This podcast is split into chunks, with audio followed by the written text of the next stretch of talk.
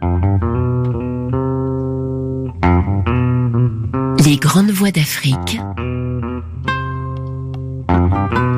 Sayouba Traoré.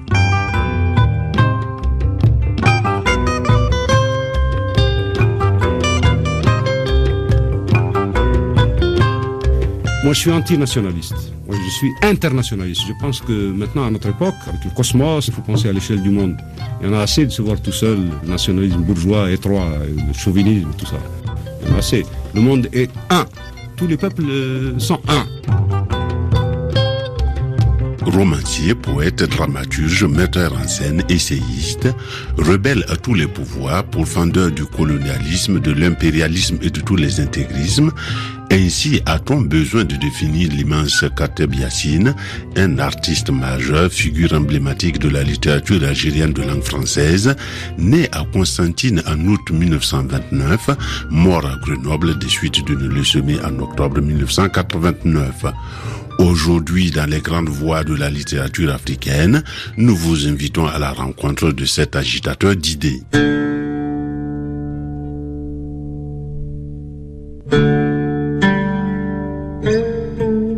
L'écrivain, d'abord l'homme. Son vrai nom, c'est Mohamed Kelouti.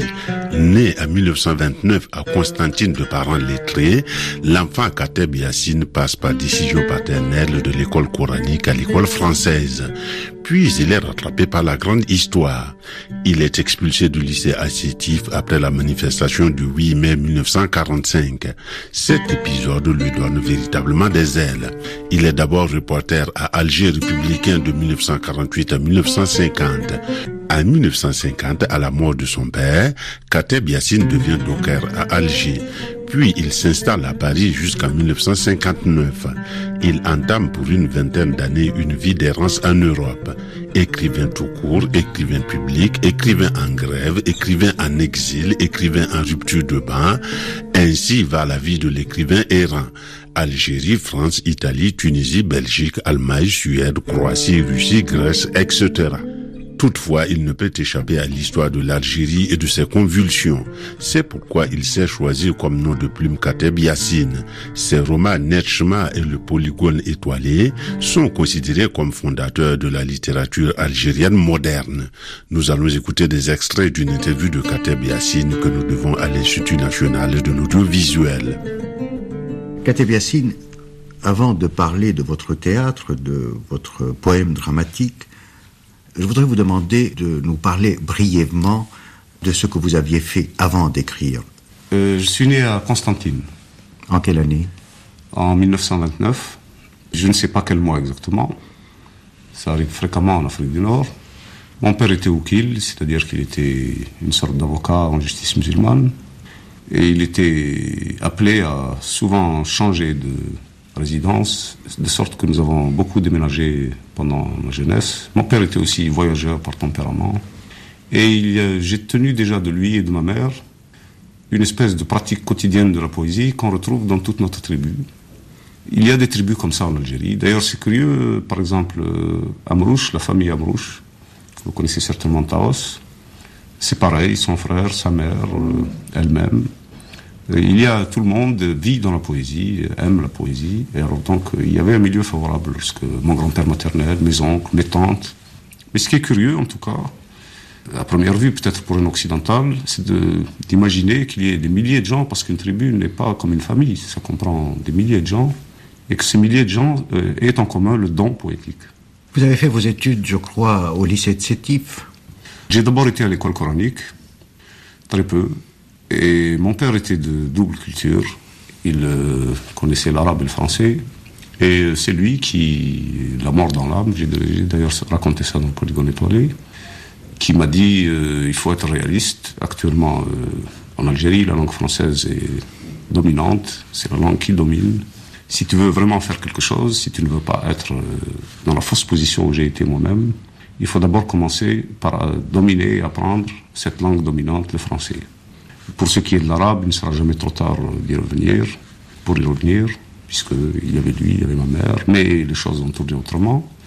Parce que dès que j'ai quitté l'école coranique et que je me suis mis à apprendre le français, j'ai été pris d'une espèce de passion de la langue et de la poésie, très jeune, à partir de, je sais pas, 8 ou 9 ans. J'ai eu la chance d'ailleurs d'avoir une institutrice qui m'a poussé dans cette voie. Mon père lui-même n'était pas contre, c'était plutôt un complice puisqu'il versifiait à tout moment. En quelle langue En arabe et en français. C'était, pour lui, c'était les deux. Il, préférait l'arabe. Mais enfin, il, pouvait me comprendre lorsque je lui montrais un poème en français. Ma mère, enfin, personne n'était contre. J'avais, dès le début, ça a été pour moi une chose toute naturelle, qui m'a poussé évidemment à aller un peu trop loin, parce que vous voyez ce que ça suppose quand on est un petit garçon. D'une part, on est avec sa bande, avec les camarades, on est avec la horde enfantine, et puis de l'autre côté, la poésie est une espèce de solitude. Et quand je suis devenu collégien, plus tard au collège de Sétif, c'était alors beaucoup plus dur parce que là, les camarades se moquaient du poète qui s'enfermait ou qui écrivait des vers, enfin, qui n'était pas comme les autres.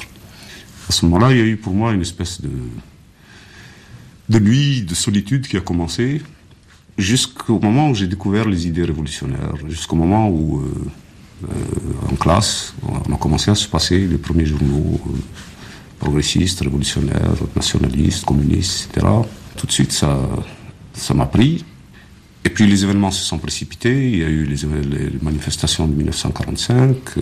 je me trouvais dans la rue, j'ai été pris, emprisonné. Ma famille, euh, il se trouve que j'étais à Sétif, ma famille était à Galma. Alors tout le monde a pris, ma mère beaucoup. Euh, toute la famille a été euh, profondément bouleversée par ça. Du point de vue personnel, j'ai basculé vers la politique, si vous voulez, pour parler.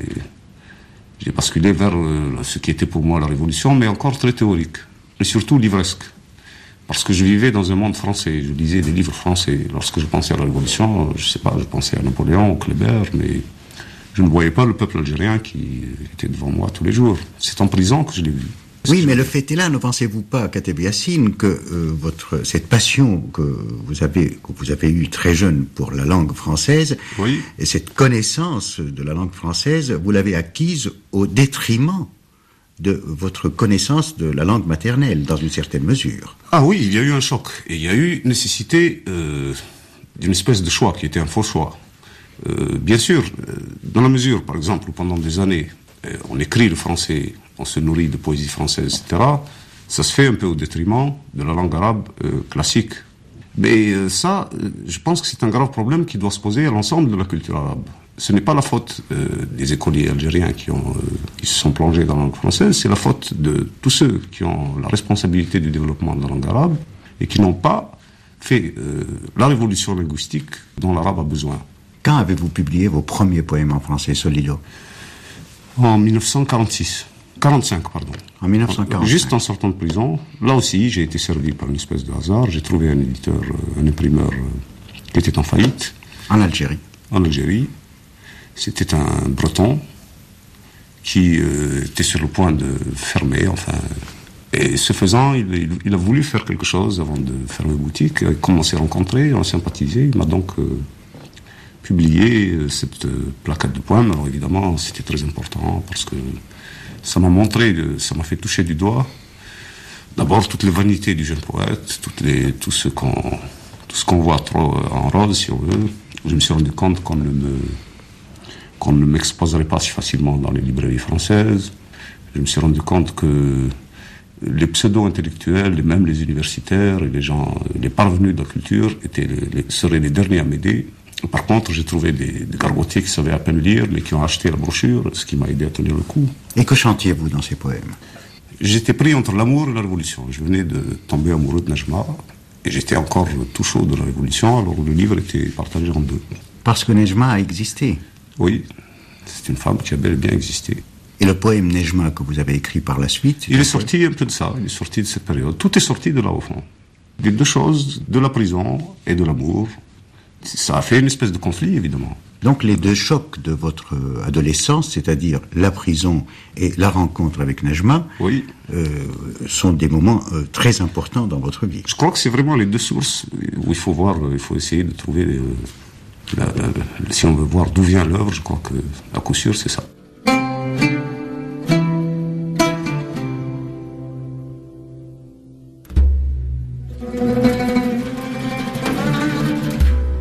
C'est à Kateb Yassine que l'on doit cette célèbre formule dans laquelle il disait que la langue française était pour le coloniser un butin de guerre, même si l'utilisation de ce butin de guerre peut parfois poser problème. Lorsque j'écrivais des romans ou de la poésie, je me sentais frustré parce que je ne pouvais toucher que quelques dizaines de milliers de francophones, explique-t-il. Expatrié jusqu'à 1951, Kateb Yassine vit dans une extrême précarité jusqu'à la fin de la guerre d'indépendance, principalement en France. Harcelé par la direction de la surveillance du territoire, la DST, et voyageant beaucoup. Dans le bouleversement terrible et euphorique de 1962, il rentre en Algérie, puis déchante rapidement. En fait, je n'ai jamais cru que l'indépendance serait la fin des difficultés. Je savais bien que ça serait très dur. L'œuvre maîtresse de Kateb Yassine, c'est Netchma, publiée en 1956, une histoire d'amour impossible. La langue, Netchma, les difficultés de l'existence d'un ex-colonisé qui rêve d'internationalisme, c'est la substance de l'entretien que nous allons écouter maintenant. Cet entretien a été enregistré en 1963.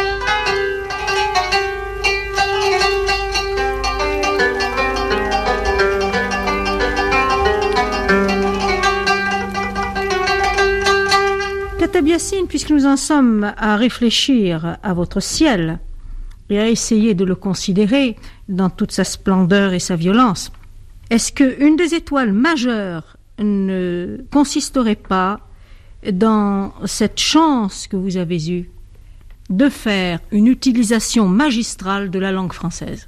Il me semble que pour posséder vraiment une chose, il faut qu'elle vous soit d'abord devenue étrangère. Je m'explique. Lorsque j'étais enfant, et lorsque, après l'école coranique, je suis allé à l'école française, j'ai eu une véritable passion pour la langue française. J'avais même euh, tendance à vivre complètement dans les livres. Je me suis surpris à écrire comme aurait pu écrire un poète français.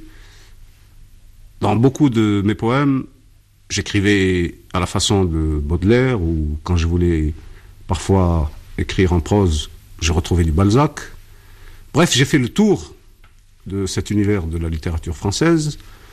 Et puis, très précisément, au moment où ce choc a eu lieu et où la lutte s'est traduite sur le plan de ma conscience, tout d'un coup, je me suis rendu compte qu'il fallait désapprendre tout cela parce que c'était une manière euh, fausse, non pas servile parce que j'étais enfant, mais fausse de s'approprier la vraie culture française. Et je me suis surpris, bien souvent, à massacrer mes propres phrases, à tuer ce semblant de style qui n'en était pas encore un, qui était très loin d'en être un, je me suis surpris à désapprendre ce français-là pour en apprendre un autre, le mien, celui que je forgeais dans ma propre lutte avec mon monde intérieur, avec ce que j'ai de, de, spécifique, avec l'Algérie.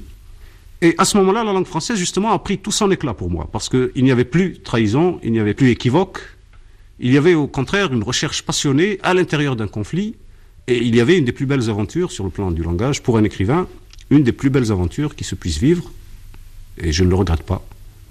Katab Yassine, euh, pour tous ceux qui vous connaissent ou qui vous devinent, vous avez vécu une vie dangereuse. Et cette vie dangereuse, vous l'avez commencé à vivre très tôt, puisque vous nous parliez de l'âge de 16 ans, peut-être même avant.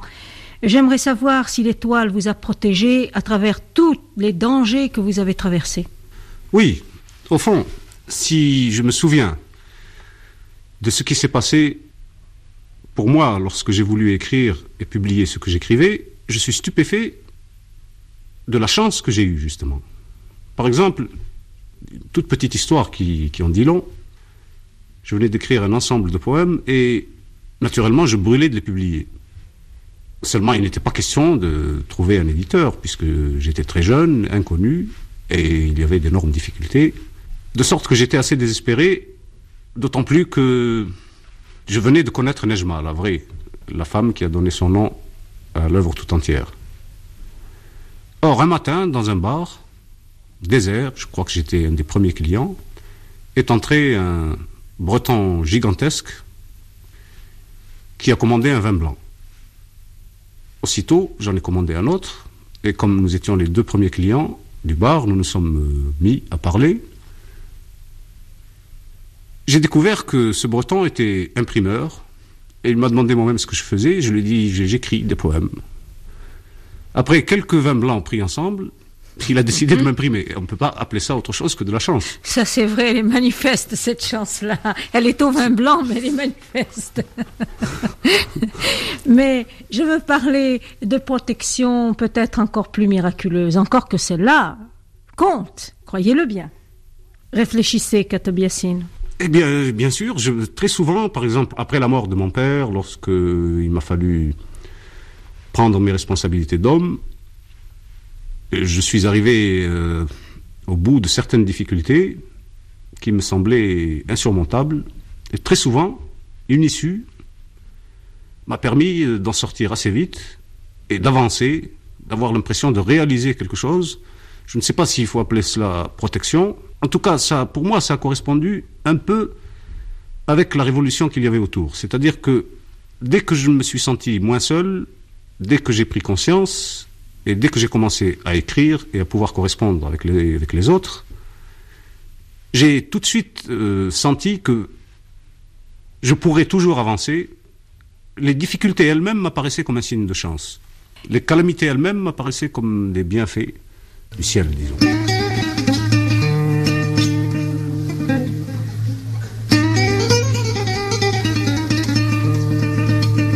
Tout est sorti de la prison et de l'amour, les deux sources de l'œuvre, raconte l'écrivain algérien Kateb Yassine. La violence et la mort, il a toujours mis le doigt sur les plaies. Il s'agit de toucher le plus de monde. Je veux avoir accès au grand public, pas seulement les jeunes, et le grand public comprend les analphabètes. Lorsqu'il décide de rester plus durablement en Algérie en 1970, il abandonne l'écriture en français et se lance dans une expérience théâtrale en langue dialectale avec la pièce Mohamed prend ta valise en 1971. Fondateur de l'action culturelle des travailleurs, il joue dans les lieux les plus reculés et improbables, usines, casernes, hangars, stades, places publiques, avec des moyens très simples et minimalistes. Je vous propose d'écouter un extrait de l'émission Cinéma d'aujourd'hui, Cinéma sans frontières, de la grande Catherine Ruel en août 1985. Cinéma d'aujourd'hui, Cinéma sans frontières.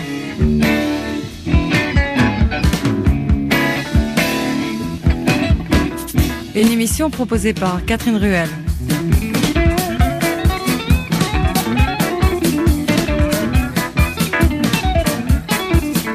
On se retrouve donc pour la deuxième partie de cette émission qui sera consacrée entièrement d'ailleurs à littérature et cinéma. Mais là, c'est un rapport inversé par rapport à celui d'Henri Chapier. Kateb Yassine, qui est un des plus grands écrivains algériens qu'on a connu déjà pendant la guerre de libération et qui continue son travail depuis qu'il est rentré en Algérie, ça fait déjà pas mal de temps. Kateb Yassine se voit filmer pour la télévision française. C'est donc à l'occasion de ce film que nous allons le rencontrer aujourd'hui.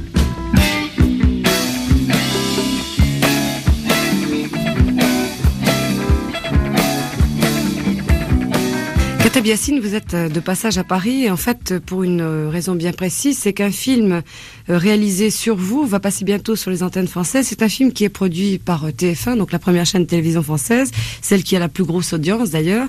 Un film qui a été réalisé par un jeune metteur en scène de télévision qui s'appelle Colonna. Alors avant de parler du film en soi, j'aimerais savoir dans quelles conditions ce film a été fait en Algérie.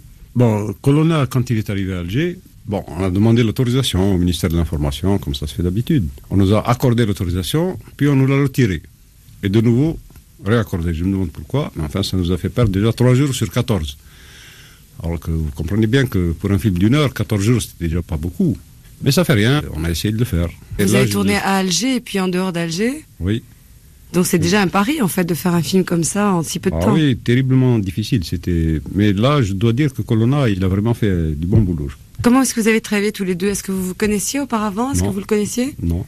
Il est arrivé comme ça un jour Il est arrivé comme ça, je crois que c'était la première fois même qu'il venait en Algérie, mais il a senti, parce qu'il est corse. Donc vous êtes rencontrés comme ça tous les deux le jour où il est arrivé à Alger Voilà, par exemple, l'interview, hein, au début. Quand ça a commencé, le film, moi je croyais qu'on n'aurait pas l'autorisation. Alors donc au fond, j'ai commencé l'interview d'une manière désespérée presque, presque pour la forme, parce que je pensais qu'on ne le ferait pas, puisqu'on nous avait refusé l'autorisation. Et puis après, ben, le lendemain, on nous a dit oui, vous pouvez continuer. Bon, là, on est allé dans l'Ouest, on est allé dans l'Ouest aussi, c'est du Belabès. Et on s'est bien compris. On s'est bien compris. C'est un bon euh, réalisateur. Mais c'était un pari un peu difficile de résumer l'œuvre d'un homme, surtout la vôtre, euh, peut-être, euh, en un film d'une heure. Est-ce que vous avez discuté tous les deux de savoir comment le sujet allait être Rien fait du tout, on n'a rien discuté du tout, parce qu'on n'avait pas le temps. Mais on s'est compris. C'est ça qui est important. C'est-à-dire qu'on n'avait pas tellement besoin de discuter. Parce qu'entre un Corse et un Algérien, hein, c'est pas, pas besoin de tellement discuter. Surtout qu'il fallait dire à peu près ce que, ce que je brûlais de dire depuis longtemps. Donc moi, j'étais déjà mûr pour le sujet. Mais lui, lui, vraiment, c'est formidable parce que c'est la première fois euh, qu'il mettait les pieds sur la terre d'Algérie. Et puis, il est allé tout droit à l'essentiel. Alors bon, on a fait ce qu'on pouvait faire, c'est-à-dire euh, en dix jours, indépendamment des trois jours qu'on avait perdus, parce que ça se faisait en coproduction avec la RTA. Bon, la RTA, ça supposait la fourniture des véhicules. Bon, alors les véhicules, ça n'a pas marché. les voitures de louage, ça n'a pas marché. Rien n'a marché, mais finalement, on l'a fait. Alors c'est un film en fait euh, qui parle de vos livres, mais qui aussi vous replace dans le contexte dans lequel vous avez écrit tous ces livres, qui bon résume un peu votre œuvre. hein. Je veux dire, c'est normal en une heure, on peut pas évoquer toute l'œuvre d'un écrivain. Donc Oui. il prend quelques thèmes comme ça très forts qui traversent toute votre œuvre, et c'est un film qui illustre donc aussi beaucoup de ses ouvrages, soit par des interviews d'ailleurs d'autres gens que vous, soit par euh, les comédiens de Sidi Belabas, qui est la troupe avec laquelle vous travaillez actuellement depuis que vous êtes rentré en Algérie Oui. pratiquement. Alors on va peut-être reprendre un petit peu le film en fait, puisqu'on est là pour parler du film et de vous à travers ce film. On va peut-être reprendre un peu les épisodes. Donc c'est-à-dire euh, avant la guerre d'Algérie déjà, le Katabi Yassine d'alors, celui qui parle dans le film, qui raconte un petit peu sa guerre et sa vision de l'indépendance. On va commencer par celui-là. Ça a commencé bien sûr par la, recherche des ancêtres, de l'identité. Euh, donc on est allé dans l'Ores et nous avons filmé le tombeau de l'ancêtre qui est marqué par un pilier romain, une espèce de comité central, des tombes qui sont en rond, comme ça, marquées par des ruines étrangères et, et même impériales. Le film, je crois qu'il commence, euh, bon bien sûr, euh, en deux ou trois mots, il m'a campé, il m'a donné la parole au début, puis après, on s'est transporté sur le terrain, c'est-à-dire ce qui pouvait représenter un peu ma vie, quoi. Bon, ma vie, ça veut dire que je cherche, je cherche encore, qu'est-ce que je peux bien être. Donc ça a commencé par les ancêtres.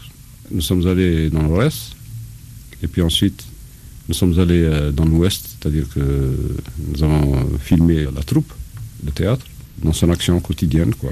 Je crois que ça apparaît dans le film. Ça apparaît bien dans le film. ouais. Ce film, il a été programmé pour le 22 août. Hein le 22 août, c'est une date un peu euh, creuse, surtout pour nous. Parce que, euh, au fond, moi, euh, ce qui m'intéresse le plus, c'est pas les intellectuels, c'est plutôt, euh, par exemple, les travailleurs. Or, les travailleurs algériens, en août, ben, ils sont tous partis.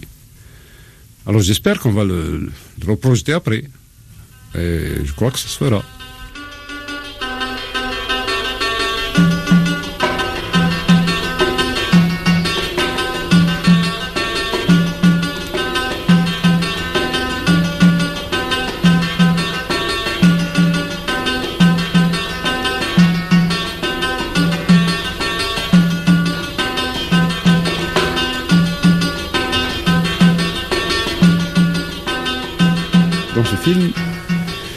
J'essaye de dire tout ce que je, enfin, tout ce que je pense, et crûment, franchement.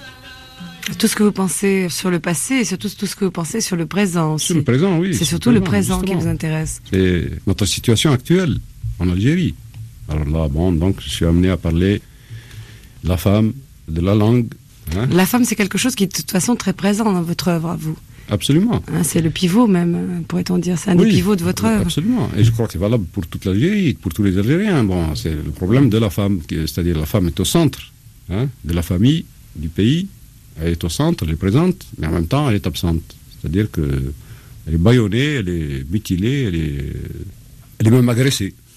Encore, j'ai pas dit dans le film comment jeter du vitriol aux jambes des filles parce qu'elles portaient ou un pantalon ou une jupe trop courte. Parce que je pouvais pas tout dire.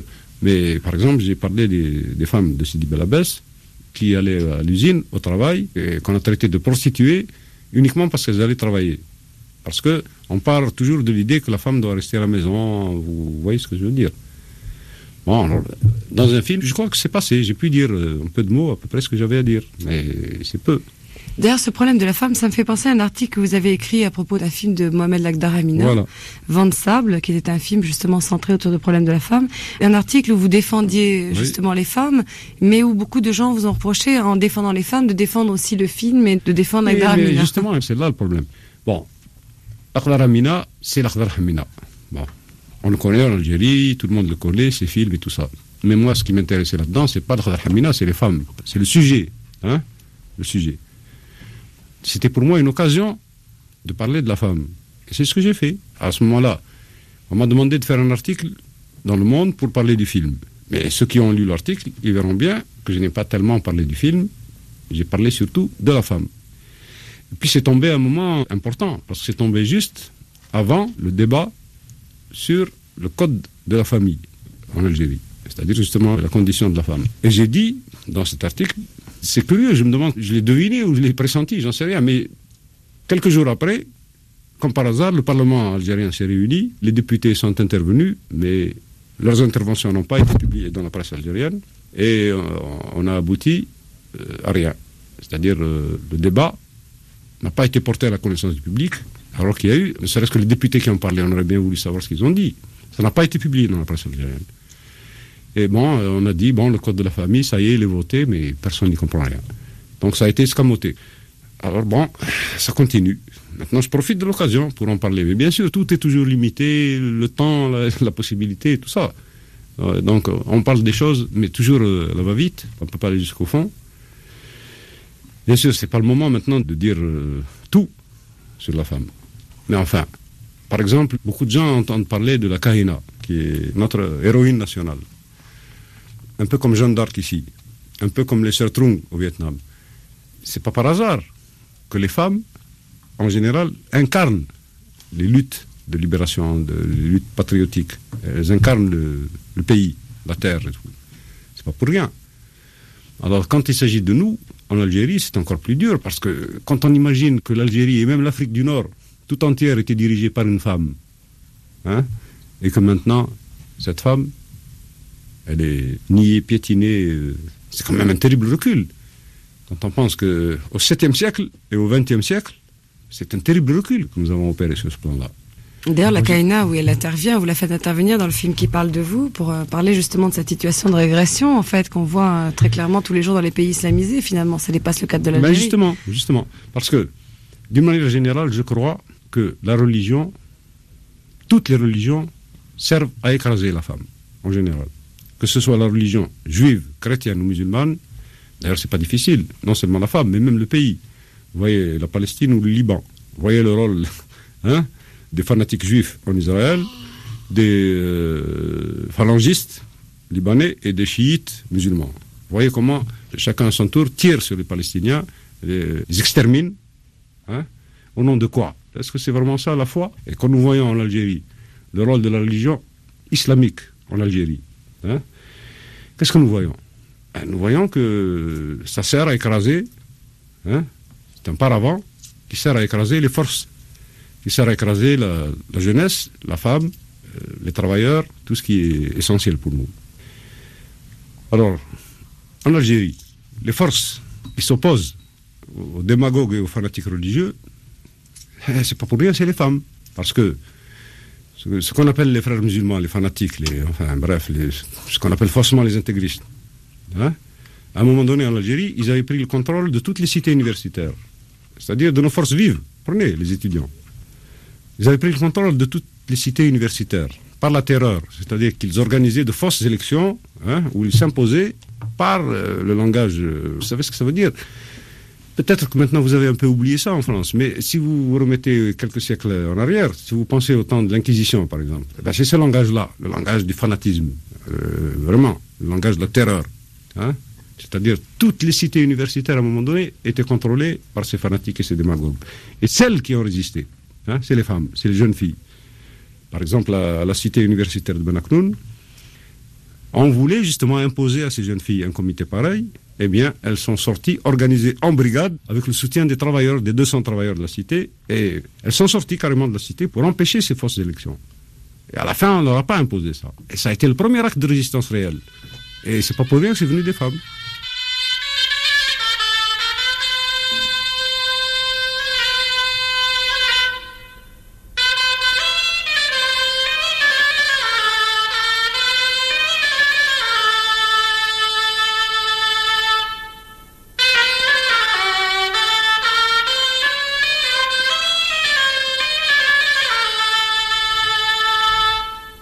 Ça veut dire que les femmes maintenant sont là. Et puis elles sont là. Pas n'importe comment. Parce que en 80, en 80, il y a eu deux événements importants en Algérie. Ça a été la langue et les femmes. Alors pour la défense de la langue, eh bien, une conférence qui avait été interdite. Ça a fait que les étudiants sont descendus dans la rue. Ils ont pris la défense de la langue et ça a amené le gouvernement à ouvrir ce qu'on appelle le dossier culturel hein, et, à reconnaître que l'histoire de l'Algérie ne commence pas avec les Arabes. Parce que vous voyez, chez nous, il n'y a pas eu seulement bon, l'Algérie française. Vous voyez le mal que ça a fait, le mythe de l'Algérie française. Et maintenant, c'est un autre mythe encore plus dévastateur, c'est le mythe de l'Algérie arabo-musulmane. Vous comprenez? La manière de tuer dans l'œuf un peuple en lui collant des étiquettes. L'Algérie française, c'est quoi? C'est 130 ans. Mais l'Algérie arabo-musulmane, c'est 13 ou 14 siècles. Eh ben, ça n'a pas empêché les étudiants de descendre dans la rue et ils ont obtenu satisfaction, puisque Chadli lui-même, après, à l'occasion du 5e congrès du FLN, a dit officiellement l'histoire de l'Algérie ne commence pas avec les Arabes. Elle commence bien avant. C'est justement ça, le hic. C'est déjà pas mal ça. Oui, mais ça n'a pas été suivi des faits. La preuve, c'est que cette langue n'est toujours pas enseignée. Vous voyez, chez nous, à la télévision, par exemple, on nous donne une heure d'anglais. Chaque semaine, peut-être qu'un jour, on nous donnera une heure de martien. mais, la langue, non seulement à l'école et à la télévision, elle n'est pas euh, enseignée, mais en plus, à la radio, elle est réduite. C'est-à-dire qu'au temps des Français, il y avait plus d'heures de Tamazirt que maintenant. Vous comprenez ce que ça veut dire? Ça veut dire que pour le paysan qui est en Algérie et qui parle cette langue, c'est sa langue maternelle. hein? C'est sa langue maternelle, c'est sacré ça. Parce que les premiers balbutiements, quand on a sa mère qui vous parle les premiers mots, ça ne se remplace pas ça. Il y a même eu des petites filles qui chantaient, par exemple, à l'école ou en récréation, hein, dans cette langue-là, leur langue, notre langue. Eh bien, on leur interdit. On leur interdit. On dit non, non, non, il faut chanter en arabe. On a l'impression que vous êtes rentré maintenant à travers le travail que vous faites avec cette troupe de théâtre justement de Sidi Belabès, ce travail plus populaire que vous faites maintenant, parce que dans le film vous expliquez très bien, c'est très touchant d'ailleurs, que lorsque vous êtes rentré en Algérie, vous avez eu un choc de découvrir que les gens ne comprenaient pas vos livres parce qu'ils étaient écrits en français d'une part, que d'autre part vous n'arriviez même plus à écrire en arabe finalement, et qu'ensuite le troisième choc c'était de effectivement que vous n'arrivez pas toujours à écrire ou à parler en berbère. Enfin moi je dis berbère Ben parce oui, que je sais oui, pas. oui. Tamazirt, quoi. Voilà, Tamazirt. Ben oui, c'est vrai. Bon, au départ, au départ, j'écrivais en français. Bon, au départ, c'était important de convaincre les Français d'écrire pour eux. C'était une lutte de libération pour Oui, vous de parler français pour. euh, euh, avant et pendant la guerre d'Algérie. C'est ça. Bon, D'accord, mais après, quand je suis rentré là-bas, quand je suis rentré là-bas, je vois tout un peuple là, et j'ai dit dans le film comment le choc qui s'est produit pour moi, c'est-à-dire un jeune qui avait le polygone étoilé à la main, hein, c'est-à-dire un livre difficile en français. Il, il m'a apporté ce livre, il me l'a carrément jeté à la figure et puis il m'a dit je comprends pas, qu'est-ce qu'il y a là-dedans? Moi, ça a été un choc pour moi, vraiment. C'est ça qui a tout déterminé. Enfin, il y avait longtemps que j'y pensais, mais ça m'a sérieusement ébranlé là. Je me disais mais alors c'est vrai, il a raison. Et ça vous a amené aussi finalement. amené à chercher la langue populaire. Alors, Et mais- à travailler aussi sur une forme populaire, parce que finalement voilà, vous êtes la un langue, peu mais sorti de la justement, mais littérature. seulement, voilà, euh, la langue populaire, c'est l'arabe. L'arabe populaire, parce qu'il y a arabe et arabe, c'est compliqué, c'est difficile à dire en quelques mots. Ça veut dire c'est pour maintenir la culture, les informations dans un cercle restreint. Parce qu'on a peur du peuple. Parce qu'on sait que si le peuple intervient, euh, ça mène loin. Ça peut renverser beaucoup de chaises et de fauteuils. C'est ça. On a fait la preuve, nous, au théâtre. Et au cinéma aussi. Parce qu'on a imposé l'arabe littéraire, ce latin-là. hein. On l'a imposé, on l'impose encore. À l'école, à l'université. Mais au théâtre, au théâtre, au cinéma, tout ce qui se fait depuis l'indépendance se fait en arabe populaire. L'arabe des voyous, comme le français de Villon. Hein Vous voyez, c'est ça la lutte chez nous maintenant. Si on nous a colonisés, si on nous a islamisés, si on nous a arabisés, notre revanche à nous, c'est le sel que nous avons mis dans cette langue.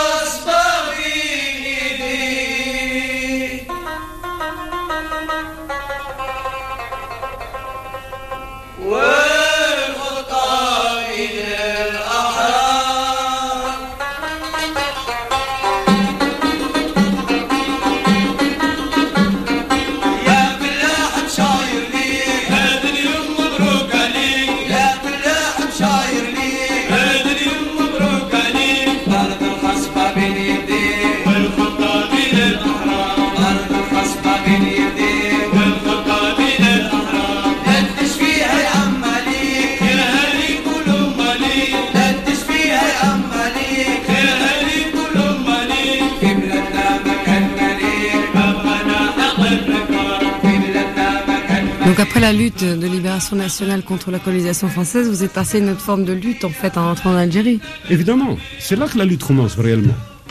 Oui, parce que la vraie lutte, hein, c'est pas les coups de mitraillette, c'est pas les coups de fusil. C'est rien ça. Ça, c'est une forme euh, primaire de la lutte. À ce moment-là, c'est la destruction hein, pour construire. Mais maintenant, maintenant, les armes, c'est des armes de vie. Maintenant, c'est le moment de donner la vie à tout un peuple. C'est beaucoup plus difficile, bien sûr. C'est beaucoup plus difficile, tant plus que l'aliénation est générale. Parce que ceux qui nous oppriment, justement, ceux qui nous imposent toutes ces bêtises, eux-mêmes, ils en sont victimes. Parce que s'ils étaient, s'ils étaient un peu conscients, hein, s'ils pensaient à leurs enfants, par exemple, mais ils sont déjà méprisés par leurs enfants. Hein. ils sont déjà un objet de dérision et de mépris pour leurs enfants. Il n'y a rien à faire, la vie est impitoyable. La vie est impitoyable. Si on se libère, hein, il faut aller jusqu'au bout. On ne peut pas se libérer tout seul. Il faut se libérer avec les autres. si on a peur des autres, ou si on les méprise, ou si on les craint, eh bien on s'enferme. On s'enferme dans une fausse liberté bourgeoise, nationaliste bourgeoise. C'est bien ça. À l'heure actuelle, la tendance dominante, c'est le nationalisme bourgeois. C'est-à-dire un état d'esprit dépassé depuis longtemps, restreint, mesquin, euh, condamné euh, à mort. Hein? Alors, on n'a pas le droit d'imposer ça à un peuple comme le nôtre, avec euh, la jeunesse que nous avons, avec toutes les possibilités que nous avons. Il y en a assez, on ne peut pas continuer à porter du carcan pareil. Voilà le travail, voilà la, voilà la lutte. Donc le travail que vous faites maintenant, ce travail-là, vous le faites aussi par l'intermédiaire du théâtre maintenant, plus que par l'intermédiaire. Voilà. Comment tout d'un coup passer du français à la populaire en plus hein? C'était vraiment difficile. Je ne pense pas que j'aurais réussi à le faire seul. C'est-à-dire dans une chambre, sur une table, tout seul. Sur un papier blanc, oui. Jamais, mais avec une troupe. Comprenez? Et une troupe de jeunes en plus.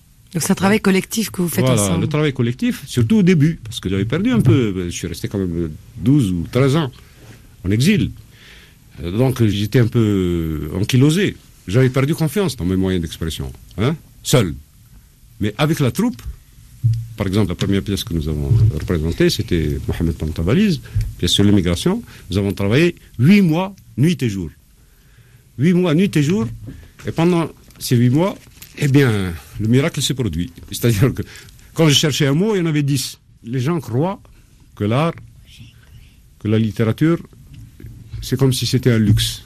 Comprenez? Par exemple, quand on dit théâtre, hein, tout de suite on pense à l'argent, au décor, au costume, etc. Nous, notre théâtre, il n'y a pas de décor, il n'y a pas de costume, il n'y a, presque pas d'accessoires, mais il y a un texte. Et il y a les acteurs. Et on se débrouille comme ça. Et vous le faites chez les gens même. Vous allez jusque dans les campagnes. Hein. Voilà, on se déplace. On n'a même pas de car, d'ailleurs. On n'a même pas de car. on se déplace en estafette. Des fois, il faut deux ou trois voitures. On se livre à mille acrobaties. Et en même temps, je pense que c'est bien que ce soit comme ça. Quand on n'a pas de moyens, on devient inventif.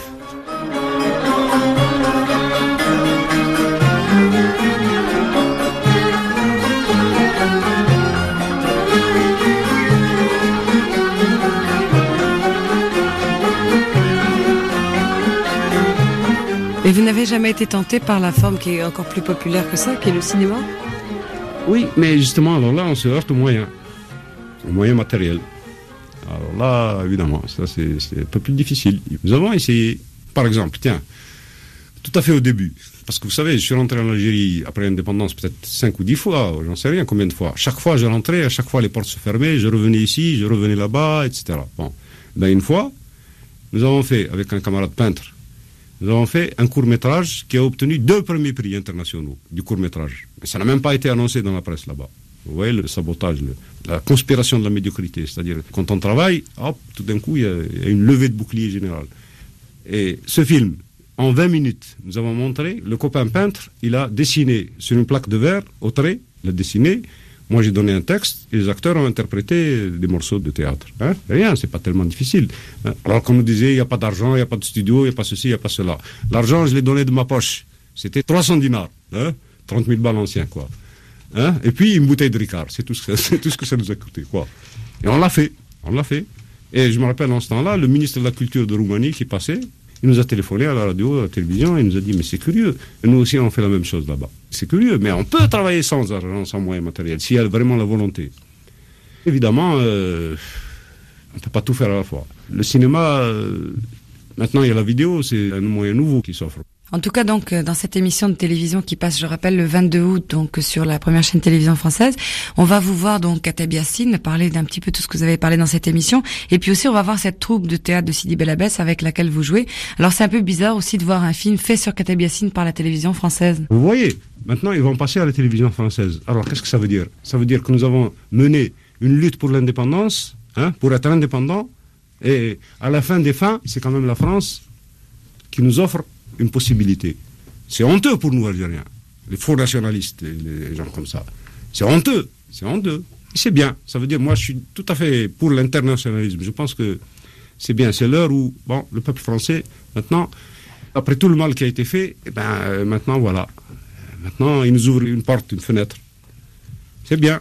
C'est pour ça aussi que vous avez accepté d'être filmé, je suppose, pour qu'on parle aussi de cette Algérie d'aujourd'hui. Parce que je pense que moi, je suis antinationaliste. Moi, je suis internationaliste. Je pense que maintenant, à notre époque, avec le cosmos, il faut penser à l'échelle du monde. Il y en a assez de se voir tout seul, le nationalisme bourgeois, étroit, le chauvinisme tout ça. Il y en a assez. Le monde est un. Tous les peuples euh, sont un. Et ils peuvent s'entraider maintenant à notre époque. Justement, c'est la preuve vivante, ma présence ici.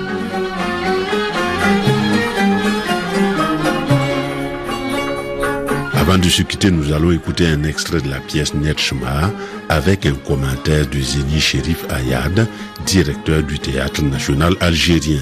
C'est un extrait de l'émission Culture vive de Pascal Paradou le 24 juin 2003. L'histoire de Nejma, qui est sa cousine et qui habite euh, Bonn, et que euh, en allant à Bonn, aller chez sa cousine, et voilà le coup de foudre. Il tombe amoureux de sa cousine, mais malheureusement pour lui, elle est déjà mariée. Ce que raconte la pièce exactement. voilà, voilà. Parce après Mademoiselle Dubac, il y a Suzy qui est une petite française qui est tout à fait inatteignable, et puis ensuite la très belle Nejma. Nejma, voilà, l'amour inaccessible. Alors cette cette Nejma, euh, c'est un personnage réel dans la vie de Katabi C'est une comédienne euh, bien vivante, en chair euh, sur la scène du, vieux Colombier, euh, mais c'est quand même aussi euh, le rêve d'une nouvelle Algérie. Alors ça, c'est ce qui nous a donné le beaucoup le, plus de fil à retordre pour exprimer et présenter sur un plateau l'idée de Nejma parce qu'elle n'est pas aussi que la fiancée ou plutôt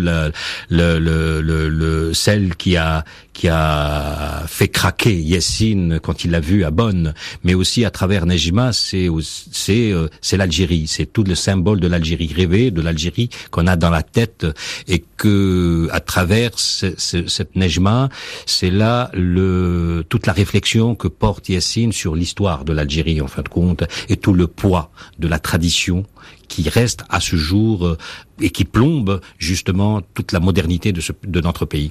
Alors Nejma qui vient visiter euh, Lagdar, un des personnages de, de, la pièce, et qui lui apparaît au départ comme dans un rêve, en mm. dévoilant son visage et ses cheveux fauves. Et j'imagine que c'est pas tout à fait innocent. Oui, les cheveux fauves et le fait de se dévoiler. De voilà, c'est ça. Oui, oui. Ben, et il le dit d'ailleurs à un moment donné, euh, euh pays de cagoulardes et de femmes voilées. Donc euh, le, le, le, voile est parmi euh, ce que Yassine a toujours, justement, et jusqu'à sa mort, a, a essayé de de, de, de, de, de combattre. Le, le voile, pas uniquement le voile, le bout du tissu, mais le voile dans le sens le plus large du terme, où la femme mineure, la femme euh, toujours au pied de l'homme, etc., etc.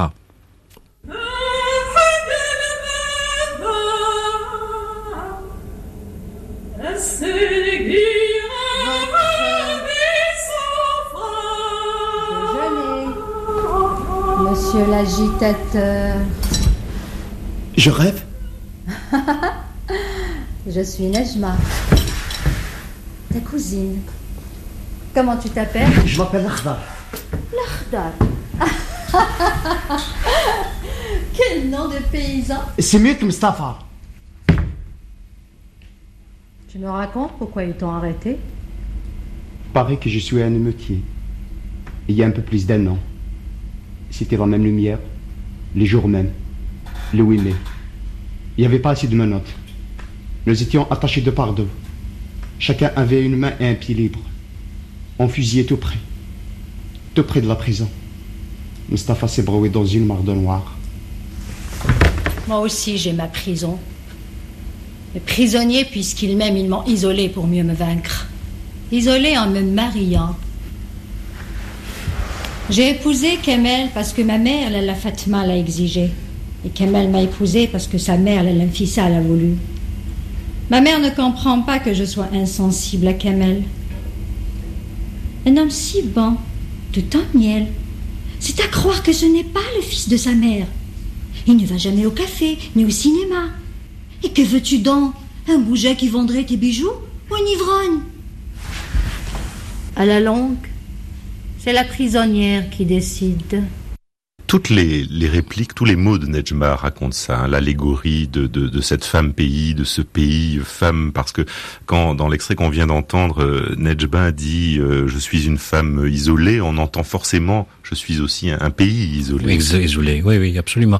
C'est c'est euh, à travers elle, c'est le pays, mais en même temps, c'est aussi à travers ce qu'elle raconte et ce que raconte aussi Simurtal, parce que c'est, il est important dans la pièce, c'est euh, c'est le, le point de vue de, de, de Yassine sur toute cette Algérie traversée par les différentes conquêtes. Et en fin de compte, euh, ce qu'il pense, lui, et ce qu'il dit, c'est que le grand point d'interrogation qu'ont fait nos ancêtres par rapport à toutes ces, ces, ces conquêtes, et, euh, et, de ce point de vue, ils sont restés toujours enfermés sur ces histoires de clans, sur des histoires d'ordre établi, clanique, d'où euh, l'Arda, quand il dit « nous ne sommes pas encore une nation, nous ne sommes que des tribus décimées », et en fin de compte, et le sort de Nejma à la fin, on reprend Nejma pour le, la rendre à la tribu, elle qui voulait, qui a, qui a rêvé de liberté et qui voulait sa liberté, mais ils sont revenus la prendre.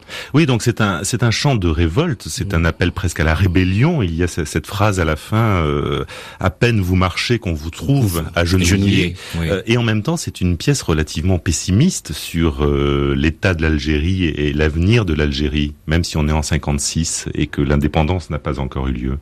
Qu'est-ce que vous en pensez? Ça c'est fou, ça c'est fou qu'en 56 écrire une pièce sur euh, sur les massacres de Sétif, mais en même temps en envisageant une Algérie pessimiste dans le sens où elle n'est pas arrivée à à reprendre son entière euh, liberté dans le mais liberté pas uniquement en faisant en chassant le colonialisme, mais sa propre liberté à l'intérieur. Trouver sa propre euh, identité. voilà, ce problème d'identité, le trouver, c'est c'est c'est de ce c'est là où, tout le côté prémonitoire et la résonance de cette parole qu'on a l'impression écrite euh, aujourd'hui. Donc pessimiste, oui, elle est pessimiste. Euh, je dirais pas pessimiste, elle est lucide dans la réflexion que porte Yassine sur sa société, même s'il se fait violence.